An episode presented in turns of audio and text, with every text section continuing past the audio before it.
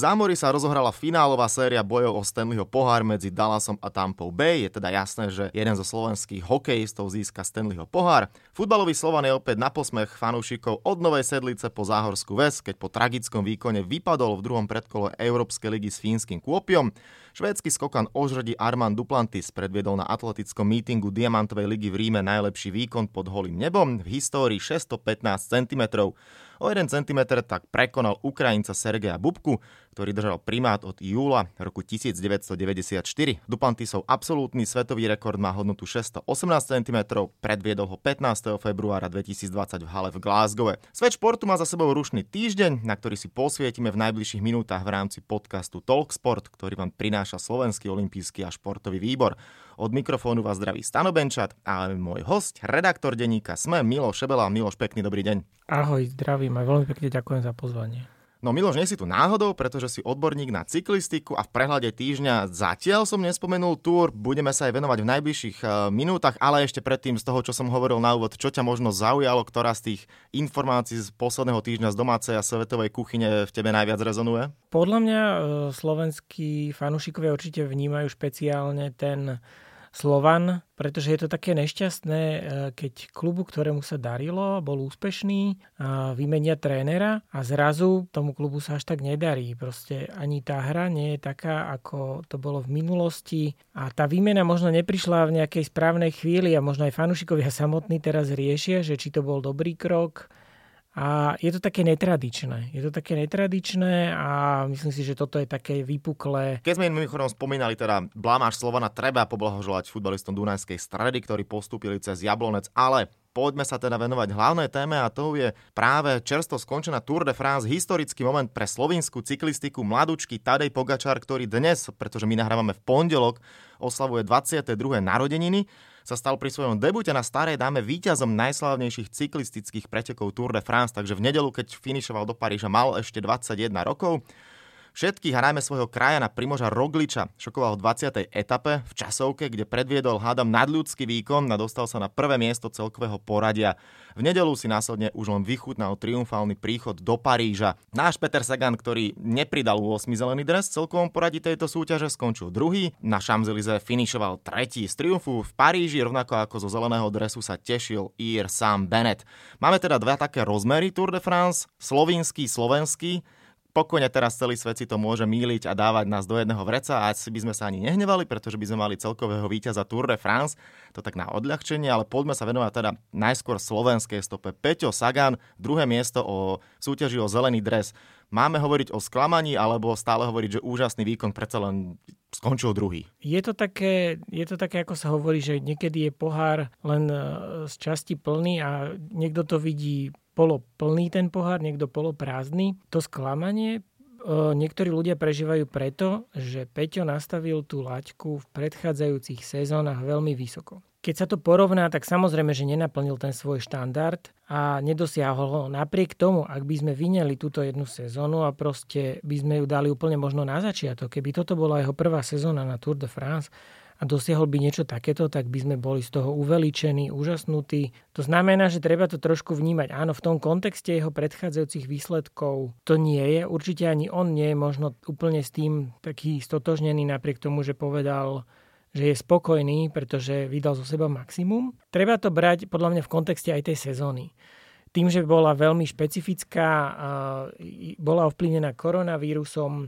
je to jeden z faktorov, ktorý Proste ne, nedá sa ten výsledok považovať za úplne štandardný a treba to po, proste porovnávať aj v nejakom nejak, ne, ne, ne, e, v tých súvislostiach, že on v každej sezóne potreboval nejaký väčší čas na rozjazdenie. To znamená, že on mal celkom nabitý súťažný program a na Tour de France prišiel s tým, že mal za sebou históriu pretekov, kdežto teraz tá Tour vlastne vyzerá, že je pomaly na začiatku. Možno by to bolo iné, ak by išiel normálne celú sezónu a prišiel by s nejakými výsledkami, ale nepovedal by som, že je to nejaký výbuch, sklamanie, niečo hrozné. Proste treba to brať tak, ako to je. Určite sa snažil, akože on to on neodflákol to.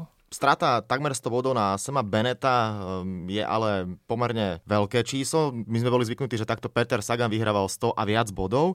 Spomínalo sa pre Tour, že a zdá jeho najväčším súperom môže byť uh, Wood van Art, napokon teda Ir Sam Bennett, tretí Mateo Trentin v bodovacej súťaži. To poradie alebo tie mená prekvapil ťa možno Bennett, že tak vyskočil, alebo keď sme nahrávali podcast pred Tour de France s Petrom Velicom, tak ten povedal, že absolútne sa nedá nič odhadnúť, predpovedať, tak ako si aj ty spomenul, tá korona jednoducho tak rozbila sezónu, že robiť nejakú predikciu bolo nemožné. Po pár etapách eh, by sme videli. No tak a videli sme, že Peter nie je taký dominantný ako po minulé roky, stále sa držal v tej top uh, trojke, istý čas mal aj zelený dres, napokon teda skončil druhý a suverene vyhral Sam Bennett. Mňa to určite prekvapilo. Keď si zoberieme jeho históriu, on není najmladší cyklista, to znamená takisto štartoval na rôznych etapových pretekoch a v tej histórii on v živote na trojtyžňovom etapáku nevyhral bodovaciu súťaž a na kratších etapách tých týždňových vyhral bodovaciu súťaž len, keď to naozaj poviem na takých, kde není taká konkurencia alebo ktoré možno nie sú také prestížne, čiže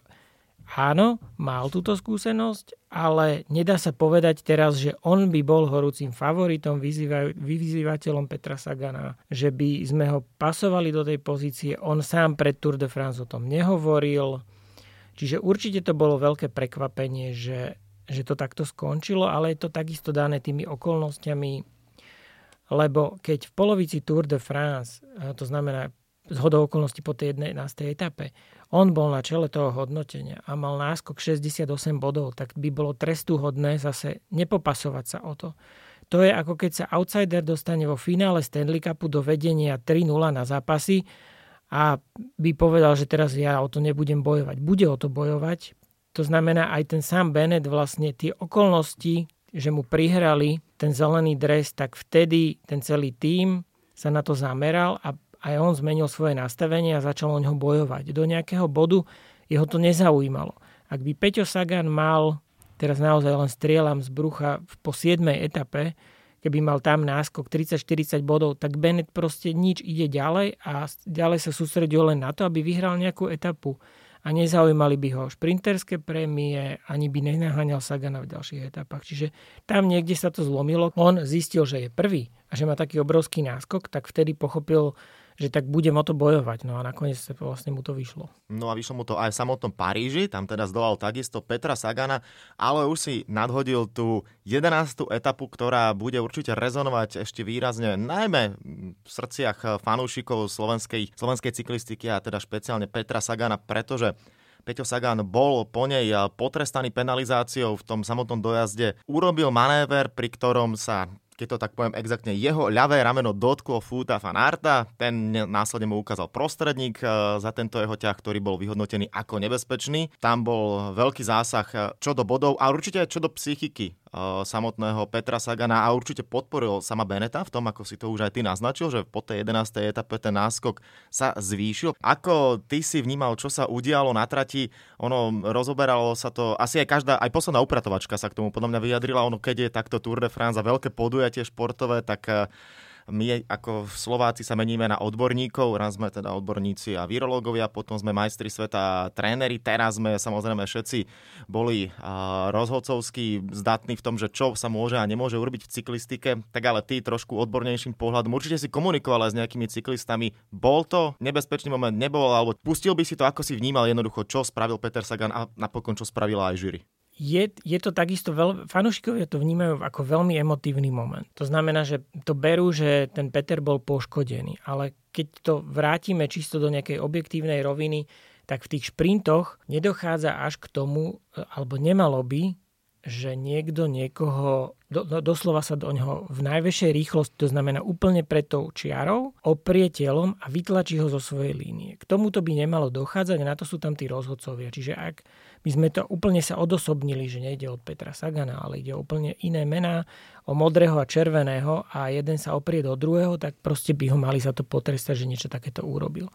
Rozoberal sa tam ten faktor toho, že vlastne Peťo to urobil len kvôli tomu, aby sám nespadol a aby zabránil pádu. Samozrejme, že nebolo to tam úplne najšťastnejšie vyriešené, pretože tí ľudia boli pri bariérach, nakláňali sa cez ne, čiže tie okolnosti samotné neboli priaznivé pre ten šprint a je možné, že naozaj on to urobil vyslovene v nejakom púde seba záchovy, aby sám nespadol. Ale pravidlá proste nezohľadňujú túto možnosť, pretože ak on sa dostane do takej nebezpečnej situácie, tak normálny smrteľník, preto hovorím, že smrteľník, lebo Peťo je e, zručný a je vlastne remeselník, cyklista, šprinter, ale smrteľník by siahol na brzdy. To znamená, že zabrzdil by a nešiel by do toho priestoru, kde sa Peťo tlačil, ale on je veľmi zručný a veľmi zdatný a on si trúfa na tie situácie a vlastne vidíme to v tých šprintoch, že on kľúčkuje, nachádza si tie pozície, on je v tomto silný. A druhá vec, on má obrovskú motiváciu, čiže on nerozmýšľal ani nad tým, že siahne na tie brzdy a táto,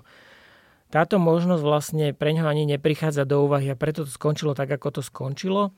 Podľa mňa tá situácia rozhodcami bola vyhodnotená správne. Je nešťastné, že Peťo sa vlastne dostal do tej pozície, že vlastne šprintoval zozadu ale u neho je to úplne typické, že on pravidelne v týchto dojazdoch začína z kolesa niektorého súpera, to znamená, že jeden z najrychlejších súperov toho si vyhliadne, za ním sa rozbieha, pretože na tej cieľovej rovinke takto on získa rýchlosť vďaka nejakým súperom. Není odkazaný ani na svojich tímových kolegov, ani na svoje sily.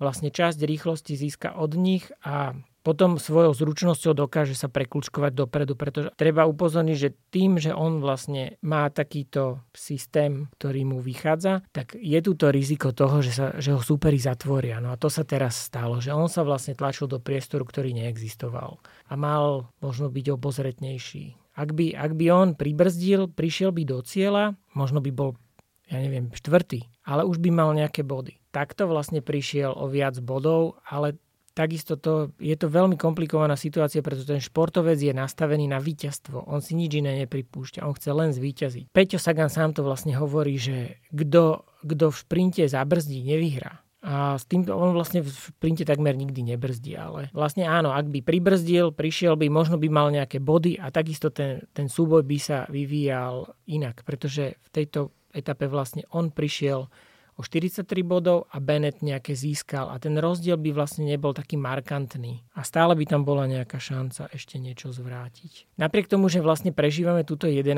etapu, tak veľkú stratu bodovú Peťo utrpel v 7. etape, kde tým Bora vlastne celú etapu ťahal a v konečnom dôsledku odpadli všetci jeho súperi ako Bennett, Juven, proste všetci šprintéri, Elia Viviani a na cieľovej rovinke Peťo, keď sa mal rozbehnúť, tak vtedy mu spadla reťaz a vlastne on skončil až 13. To znamená, celý tím odovzdával sily v prospech toho, aby na konci Peťo bol povedzme druhý, tretí pri najhoršom a on skončil 13, čiže tam získal úplne mizivé akože pár bodíkov a tam to vlastne odštartovalo, tam sa tá jeho strata naštartovala, 11. etapa ju úplne vlastne len prehlbila. No a potom sa teda v samom závere sústredoval Peťo na ten šprint na Champs-Élysées. To je jedna z mála met, ktoré mu v jeho kariére chýbajú. Víťazstvo v najprestížnejšom šprinte, aký môžeme poznať pretože je trojnásobný majster sveta, povyhrával na Tour de France neskutočne množstvo pretekov a na bedni bol takisto niekoľko desiatok etap, ale tá najcenejší etapový Vavrin mu chýba a už to tak vyzerá, že možno ho ani nikdy nezíska. Ako vnímaš tú poslednú etapu a vždy smolnú? Dvakrát bol Peťo druhý, teraz teda tretí, opäť eh, na bedni, ale chýba tam to prvenstvo. Chýba mu to prvenstvo, ale takisto to treba vnímať v nejakých súvislostiach. On nie je klasický šprinter. My ho síce tak voláme, pretože na Sloven- v Slovenčine nie sú zaužívané také výrazy, ktoré vlastne v cyklistike, v žargóne sú ako roller, čo je vlastne nejaký klasikár. To je presne Peťo. Peťo je klasikár, ktorý má rýchly šprint. Má veľmi rýchly šprint, ale nemá ho taký rýchly, ako naozaj v minulosti boli Marcel Kittel, Mark Cavendish, Andre Greipel v tých najlepších rokoch proste nikto na nich nemal, kde oni proste idú obrovskou rýchlosťou a Peťo je vždycky na tej, ten druhý, tretí, štvrtý. A na rovinatých dojazdoch on môže vyhrať len z hodou okolností, že lepšie odhadne nejakú situáciu, super zaváha. To znamená, že on môže vyhrať na Champs-Élysées len v prípade, že vlastne zaváhajú súpery a on bude mať veľmi dobrý deň to, že bol druhý, vlastne to je také, taký úspech pre neho. Znie to, znie to nepekne, ale myslím si, že na to, ako sú rozložené síly v tom cyklistickom šprinte, tak on, on sám aj vlastne to priznal po dojazde poslednej etapy, keď povedal, že proste sám Bennett je rýchlejší. Čiže on, on vie, že ten sám Bennett v tom šprinte je rýchlejší. On môže vyhrať Peťo len svojou šikovnosťou. No a poďme teda od slovenských cyklistov alebo slovenského cyklistu k slovínským, pretože to, čo sa udialo za posledné dni a týždňa Tour de France je obrovskou senzáciou a oslavou teda športu v tejto malej dvojmiliónovej krajine. Tadej Pogačar, víťaz Tour de France 21 rokov, teda keď ešte vyhral, Všetko to dokázal vďaka fantastickej časovke. Keď si pozeral tú časovku, aké emócie boli aj v tebe, čo si si povedal, prichádzalo aj tebe iba také slovičko, že wow, teraz vidíme naozaj písať históriu? Určite to bolo také, že wow, samozrejme, že som to nečakal a len som na to vlastne pozeral, nechápal som, pretože tak, jak som písal nejaké predpovede, alebo aj vlastne ešte deň predtým som písal, že Primož Roglič by si mal vlastne udržať ten žltý dres a že má taký náskok, že by ho už nemal uh, Tadej preskočiť. A presne to sa stalo proste. On dokázal niečo neuveriteľné vlastne vyhral obrovským rozdielom 81 sekúnd nad majstrom sveta v časovke. Proste on neviem to prirovnať k inému športu, ale on ako keby v basketbalovom zápase v poslednej minúte nastrieľal 20 bodov. A sám jeden hráč, že to nie je kolektívny výkon. To znamená, on zvrátil výsledok celého zápasu obrovským rozdielom v absolútne poslednej chvíli. Čiže určite je to veľmi nečakané, je to, je to presne taký moment, ako keď pozeráte nejaký film a všetko vyzerá, že tento je vrah, tento je vrah a príde nejaké šokujúce odhalenie. Tak toto je to, že toto je to šokujúce odhalenie, že ten víťaz tú celú Tour de France tam bol a vlastne ukázal sa, ukázal tú svoju najväčšiu sílu až v poslednej, ani nie že v poslednej etape, ale na poslednom stúpaní, na posledných 6 kilometroch. No, rozbrali sme časovku, v ktorej teda Tade Pogačar šokoval celý cyklistický svet a dostal sa na prvé miesto, ale pochopiteľne on už predtým predvádzal výborné výkony, lebo na základe toho, že tá strata na jednej strane vyzerala, aj teda si to naznačil, že nečakal si, že ju môže zmazať, podarilo sa mu to, tak pomerne nenápadne išiel. Ten prvý týždeň sa možno o ňom ani veľmi nehovorilo, ale druhý a tretí týždeň mal výborný, alebo posúval sa dopredu, dopredu. Je prekvapenie, že v takom mladom veku to zvládol bez veľkých skúseností, alebo ako si teda vnímal to, ako Tadej Pogačar sa držal v popredí a pomaly a pomaly sa posúval vyššie a vyššie, až teda napokon v časovke prišiel jeho fantastický výkon. Ono, keď si to porovnáme tých výťazov v minulých rokoch, alebo dokonca môžeme ísť aj niekam do, do hĺbšej histórie, a už v 90. rokoch, tak víťaz Tour de France mal za sebou silný tým. Tadej Pogačar za sebou nemal silný tým. Dokonca pred Tour de France sa hovorilo, že on ani není lídrom. On tu je len na to, aby sa niečo učil. To znamená, na začiatku možno ho superi ani nevnímali ako nejakú veľkú hrozbu a v tých klasických etapách možno takisto preto ho nevnímali ako nejakú veľkú hrozbu, pretože on tam bol osamotený. A Jumbo proste e, tým Primoža Rogliča dokázal mať, bol taký silný, že nepripustil nejaký veľký zvrat. Oni si boli takí sebavedomí a takí istí, že už sa nič nemôže stať. Už sa nič nemôže stať, ale podľa mňa práve to bola dobrá stratégia možno toho týmu Emirates, v ktorom jazdí Tadej, že, že oni vedeli, že ich jediná príležitosť, ako zvrátiť celú túr, je časovka. E, ak by došlo k nejakému otvorenému boju, to znamená, ak by on sa snažil v normálnej etape pre seba získať žltý dres, tak Jumbo by ho zničila. Tá, tá prevaha toho týmu bola obrovská. Preto oni si možno hovorili, že dobre, budeme sa snažiť udržať ten, ten rozdiel na, nejakom, na nejakej rozumnej miere a uvidíme v tej poslednej etape, teda v časovke, tam, kde vlastne Roglič nebude chránený, tak tam sa pokúsime. Výjde, výjde, nevíde, nevíde. Oni o tom nehovorili otvorene, že my ideme vyhrať Tour de France. To podľa mňa ani nemôžete s 21-ročným chalanom, ktorý je prvýkrát na takýchto pretekoch. To je je to naozaj niečo nepredstaviteľné, ale tá stratégia podľa mňa im vyšla veľmi dobre. Nemali za sebou silný tým, on si doslova tú Tour de France odjazdil sám. Určite ťažil aj z práce iných, proste on sa schovával, istým spôsobom sa schovával a na konci naozaj tá časovka bola veľmi dobre umiestnená vlastne v jeho prospech. Ak by tie etapy boli poskladané inak, tak on tú túr proste nevyhrá. Toto bol bod, e, vlastne toto bol bod v jeho prospech pretože musel by odkryť karty, ak by časovka bola v polovici. Nebol by schopný svoj žltý dres ubrániť, pretože takisto síla toho týmu Emirates absolútne sa nemohla porovnávať s Jumbo. tam bolo krásne vidieť vlastne v tej časovke, kde tí najsilne, vlastne tí spolujazdci um, Primoža Rogliča v nemom úžase sledujú a nemôžu nič urobiť. Oni vidia, že prehrávajú, že celá ich snaha všetko proste odchádza preč, ale už, už proste sú bezmocní. A to je podľa mňa strašne silné poznanie pre nich a stra- podľa mňa sa z tohto uh, poučia a je možné, že ešte tento rok buď Vueltu alebo Giro vyhrajú. Verím tomu. Áno, tak uh, ten jeho príbeh uh, je úžasný a celkovo to, čo sa teda, ešte raz to zopakujem, podarilo slovenským cyklistom obrovský klobúk dole pred nimi. Špeciálne sa ale zamerajme na tú časovku, pretože v nej sa rozhodlo dovtedy dlhé etapy a príde záverečná časovka.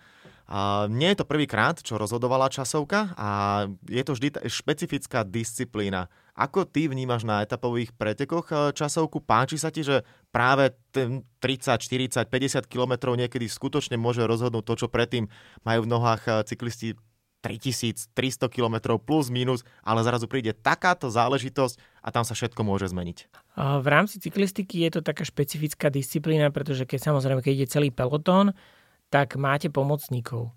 Proste v, t- v tom momente ste futbalový tím s 11 hráčmi a keď ten posledný útočník strelí gól, tak je to vlastne práca celého týmu. Napriek tomu, že teda cyklistika není vnímaná ako tímový šport, tak presne takto to funguje v tom pelotóne. To znamená, že ten Primož Roglič tú pozíciu si budoval aj vďaka práci tímových kolegov, ktorí ho bránili, pomáhali mu. A tá časovka vlastne v, v tomto cyklistickom takom ponímaní je férovka.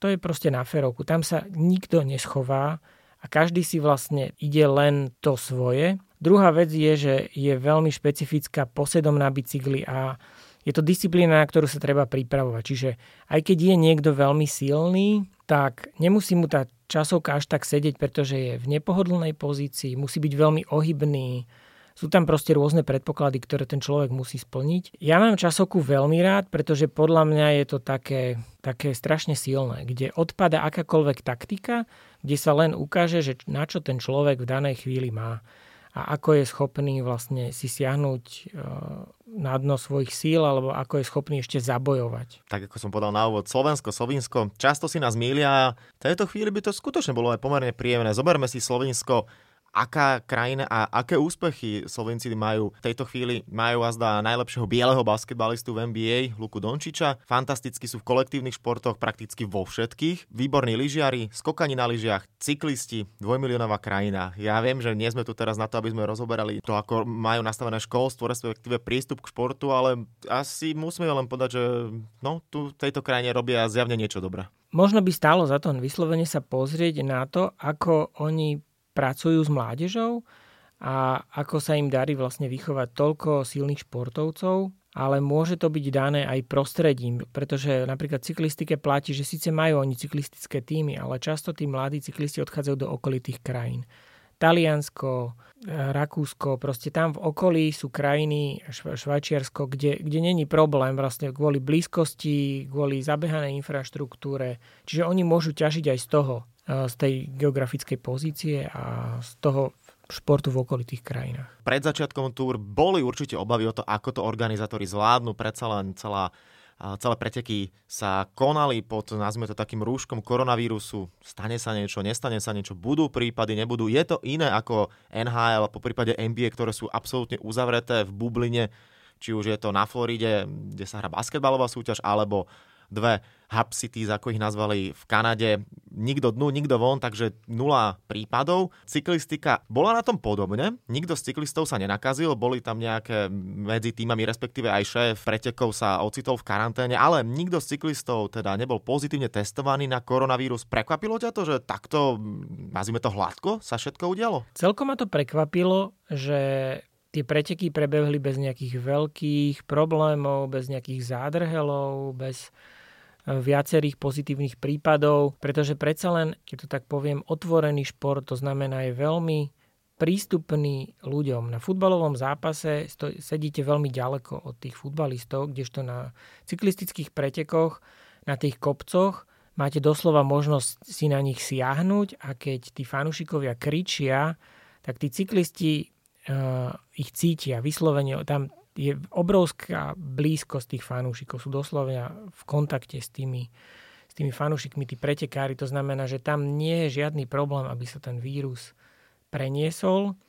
Napriek tomu si myslím, že všetko dobre dopadlo, čo som akože naozaj z toho prekvapený, ale je to, je to dobrý odkaz, eh, je to vlastne taká skúška, pretože my absolútne nevieme, ako majú byť športy nastavené v, v súčasnej dobe a tento test vlastne ukázal, že, že nie je to riziko. To znamená, keď sa budú dodržiavať nejaké opatrenia, tak aj tí fanúšikovia môžu byť súčasťou, môžu normálne chodiť na preteky a pokiaľ budú dodržiavať nejaké pravidlá, tak je úplne v poriadku, aby sa túr alebo akékoľvek iné preteky konali. Že nie je potrebné teraz zatvoriť celý šport kvôli tomu, aby sme vlastne uchránili zdravie športovcov.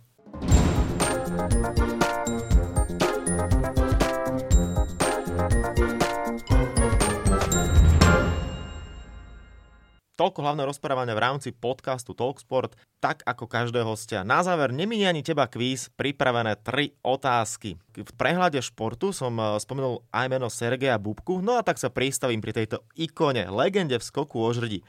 Sergej Bubka získal množstvo medailí, ale na olympijských hrách ho sprevádzali pomerne veľké prekliatia. V roku 1984 necestoval do Los Angeles pre bojkot. Hoci v tom čase skákalo 12 cm viac ako konkurencia, žiaľ nemohol vycestovať sovietský zväz, jednoducho bojkotoval americké hry. Rok 1988 Seoul, to je jediný jeho veľký moment na olympijských hrách, získal zlatú medailu Následne Barcelona 92 a šok v podobe zlyhania na výškach 570 cm dvakrát neskočil základ, následne si posunul latku na 575, neskočil a tým pádom súťaž sa pre ňo skončila. Atlanta 1996 s bojou o medaily ho vyradilo zranenie pety, No a skúšal to ešte v Sydney 2000, ale ani tam mu osud neprial. Prečo? To je súťažná otázka, ideme na 4 možnosti. Pred súťažou sa pobil s ruskými atletmi a nevidel na jedno oko. Za B. Neskočil základný limit 570 cm. Za C. Pri rozcvičke ho zasiahlo kladivo poľky Kamily Skolimovskej do nohy, nemohol tak eh, pokračovať v príprave na súťaž. Alebo možnosť D. Ukrajinská federácia nastupovala na každé preteky v mikinách Adidas, iba že Bubka mal v tom čase exkluzívnu zmluvu s Nike, no a tak eh, nemohol nastúpiť. Asi to bude nejaká kuriozita, keďže, keďže vlastne to rozoberáme tak uh, som ochotný vlastne, ale je to vyslovene typ, pretože nepamätám si tú situáciu, ale uh, typujem možnosť D. No a bol to chytáčik. Je to prvoplánových 570 cm. Neskočil základný limit uh, Sergej Bubka. Druhýkrát sa mu to stalo na olympijských hrách. Takže takýmto smolným spôsobom Sydney 2000 si budeme pamätať Sergeja Bubku. Poďme na druhú otázku. Jazdci na tohtoročnej Tour de France prešli na cestách takmer 3500 km. Najdlhšia túr sa však konala v roku 1926. Vyhrali vtedy Belgičan Lucien Bus. Koľko kilometrov merala a budeš mať toleranciu 300 kilometrov? merala 5200? 5745 dokonca. Takže ešte viac. Je, akože to je šialené, keď som si pozeral to číslo. To je, no nie takmer dvojnásobne viac, ale je to viac ako 2000 km ako teraz. Ne, ne, úplne nie som si istý, ale vtedy zrejme preteky netrvali priamo 3 týždne. Že bola tam nejaká iná tolerancia. No, môže byť, že boli dlhšie. To už som nerozoberal, ale pozeral som sa teda na kilometre. Poďme na tretiu otázku. Stále zostaneme na túr. Len 5 krát sa stalo, že celkové poradie túr vyhral jazdec mimo územia Európy. Teda, že narodil sa mimo Európu. Samozrejme, keď máme vyškrtaného Lensa Armstronga a všetkých dopingových hriešnikov. Rátame iba oficiálnych výťazov Tour de France. Skús vymenovať aspoň dvoch. Kadel Juvens. Áno, Austrálčan. Uh, Egan Bernal. Áno, môžeme dať Egan Bernal a Greg LeMond, Američan, trikrát vyhral Tour de France. A potom je tam teda viacero vyškrtnutých na čele s Lensom Armstrongom, ktorý na jednej strane preslávil veľmi cyklistiku, na druhej, ale ten príbeh nemusíme asi veľmi rozoberať, všetci vieme, s čím sa spája meno Lensa Armstronga. No uvidíme a ja hlavne pevne verím, že Tadej Pogačar nepôjde, alebo niečo mu nenajdu, to by bolo akože dosť šialené a veľmi smutné, pretože ten výkon, ktorý predviedol v časovke, tak e, ak naozaj všetko bude tak, tak ako malo byť, tak to bude vec, o ktorej sa určite v cyklistických kruhoch e, budú fanúšikovia a odborníci rozprávať ešte niekoľko desaťročí. Stal sa druhým najmladším víťazom Tour de France. Môžeme byť radi, že najsledovanejšie podujatie, ktoré tento rok e, sa odohralo, tak malo takéto skvelé vyvrcholenie. Ja veľmi ďakujem Milošovi Šebelovi, s ktorým sme sa mohli obzrieť za Tour de France. Miloš, ešte ti prajem pekný deň a všetko dobré. Ďakujem za pozvanie.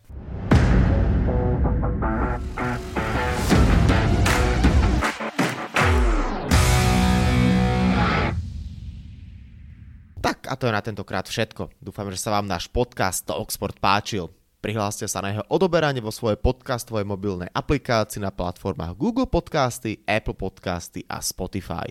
Podcast môžete podporiť tým, že ho odporúčite niekomu z okolia, alebo náš podcast ohodnotíte na Apple Podcastoch, veľmi nám to pomôže.